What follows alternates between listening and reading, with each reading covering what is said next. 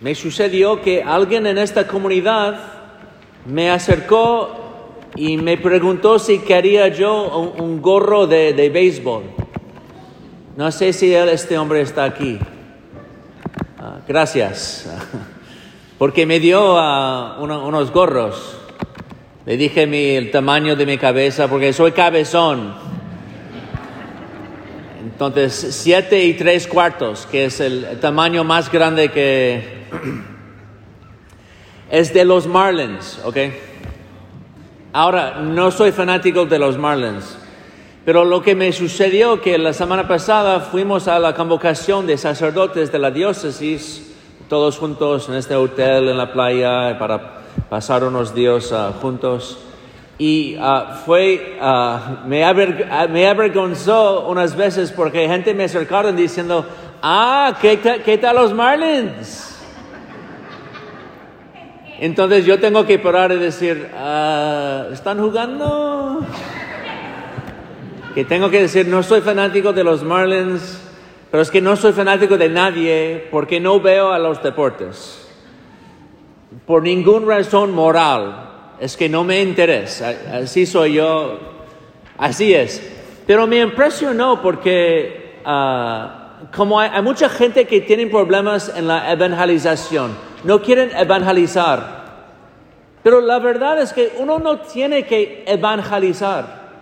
Uno tiene que vivir su realidad. Y si tú vives con lo que quieres, con lo que valoras, con quién es tu tesoro, la gente a, tu alrededor va a darse cuenta. Los, los, niños en tu casa, no tus hijos, saben a qué deportes tú prefieres. Saben a quién equipo eres fanático, ¿no? No tienes que como, mira hijo, esa familia es la familia de Marlins. Y si tú vas en contra de ellos, fuera de la familia. No, de hecho estaría una educación violenta y contrario, porque uno ve a su padre y ve que toma el tiempo a ver la televisión en el tiempo de los Marlins, que tiene toda la emoción sobre el juego y tal y cual, ¿no? uno ah, compra gorros y camisas y tal y cual. Uno se expresa a sí mismo, sencillamente. Y como cristianismo es una vida, si uno vive la vida cristiana, se expresa la vida y la gente a tu alrededor, lo más tiempo que están contigo, van a darse cuenta. Esa persona tiene como tesoro a Cristo. Así que, así que fácil. Porque ¿qué, ¿qué estamos hablando? Estamos hablando de gestos, de actos que, que son significantes, que son signos de otra cosa. ¿Sí? yo hago eso y significa otra cosa. La verdad que estamos aquí, ¿por qué? Por Cristo, porque creemos en Cristo. Entonces uno ve a ti aquí a misa y dice, esta persona quiere a Cristo. Y toda la realidad en ese sentido es un signo. Vivimos a través de signos. Si tú tienes un hijo, ¿qué quiere decir? Que tú quieres a la vida al menos lo valoras a un cierto mínimo, porque no hay nadie que acepta una vida nueva en esta, uh, en esta creación si no, si no piensa, si no hace el juicio de que la vida es buena, de que merece la pena haber nacido. Y eso es lo que significa los hijos. Y la, la verdad de que todo el mundo encanta a los bebés, ¿Por qué encantamos bebés?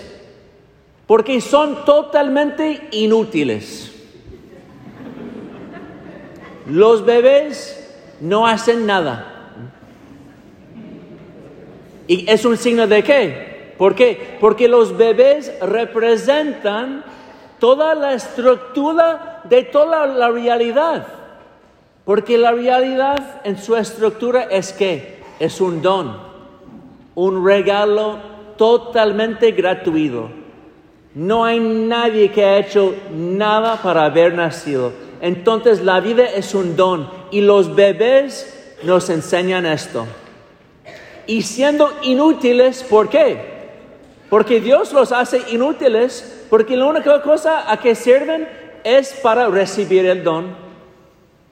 Y nosotros como adultos participamos aún en esta inutilidad, porque como enseña la iglesia, los seres humanos son la única criatura que Dios ha hecho solo para sí mismo.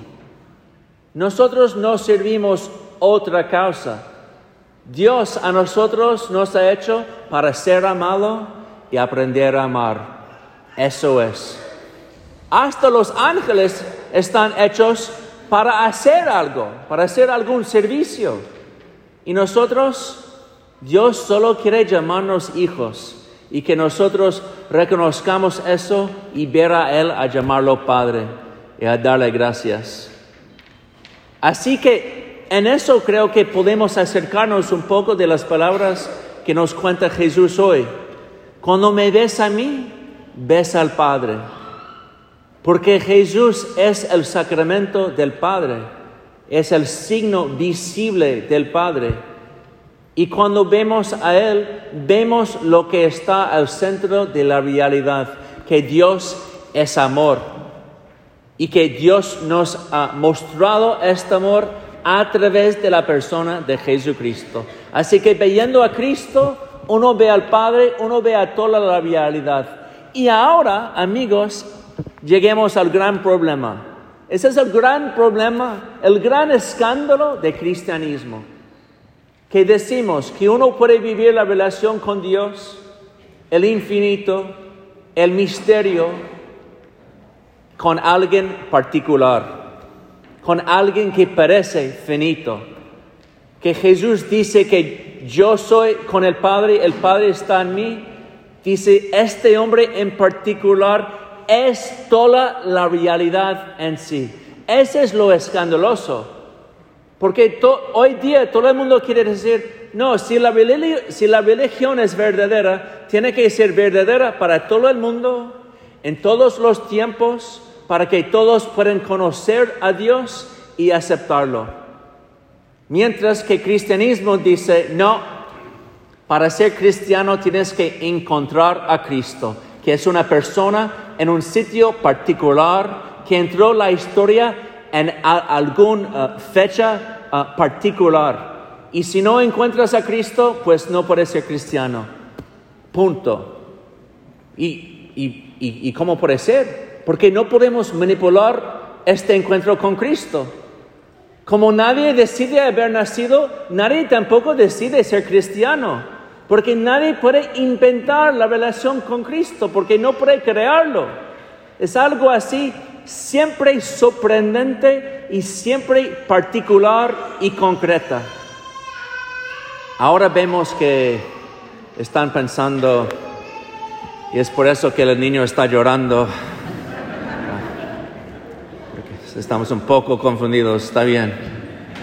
Vamos, vamos acercando a la realidad. ¿Dónde está Cristo ahora en lo particular? Se llama la iglesia. La iglesia es la presencia de Cristo llevado a través de la historia.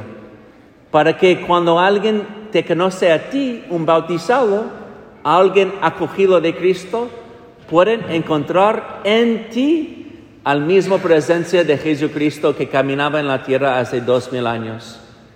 Y así está en la unidad de la iglesia, visible. Por eso podemos decir, si podríamos hablar a cada uno de ustedes, ¿por qué estás aquí?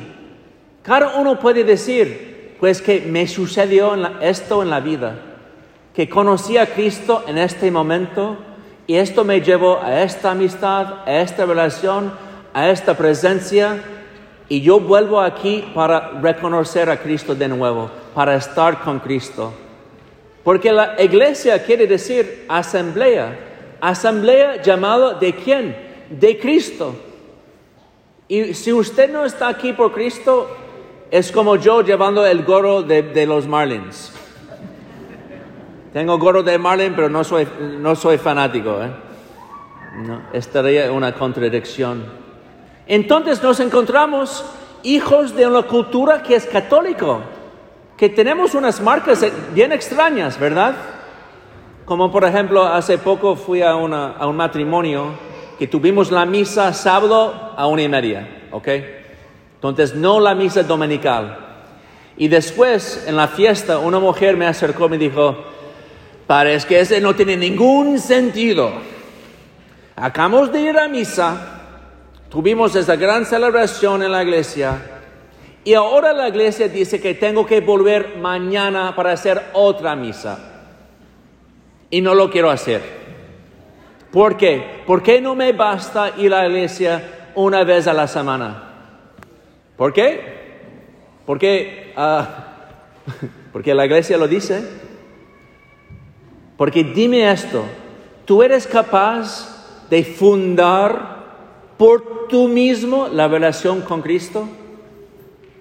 Si tú puedes fundarlo, si tú puedes hacer toda la relación con Cristo, ¿qué es lo que sucede? Cristo vuelve a, ser reducido a, a alguna idea en tu mente.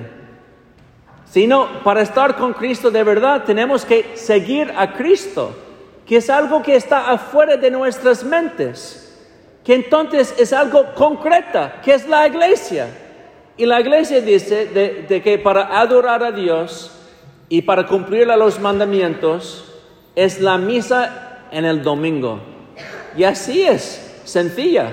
Y la iglesia podría eh, elegir uh, ponerlo en otra fecha si, si quería porque la iglesia tiene ese poder. Vemos en la primera lectura cómo la iglesia llegó a una decisión de crear el diaconado. Esto antes de que el Nuevo Testamento fue escrito. La iglesia no está basada en la Biblia. La iglesia creó la Biblia. Entonces no somos gente del libro, somos gente de la presencia de Cristo en la carne. Y eso es la iglesia católica, aquí visible, unido con nuestro obispo, unido con nuestro Papa Francisco. Y así en esto, en, algún modo totalmente sorprendente, un escándalo a todo el resto del mundo, de que nosotros, siguiendo esta institución que muchas veces parece sencillamente humana y no divina, pero en esta institución que sí fundada de Dios, entramos en la vida de gracia. Y cada uno puede experimentar cómo Cristo te cambia la vida, siguiendo la iglesia, tomando por en serio el propósito de vivir la relación con Cristo en todo de lo que vivimos, en la oración cotidiana, en el tomar por en serio las preguntas de nuestro corazón, en leer la Biblia, en frecuentando a los sacramentos y de allí, amigos, vamos viendo cada vez más esta gran esperanza que tenemos en Cristo.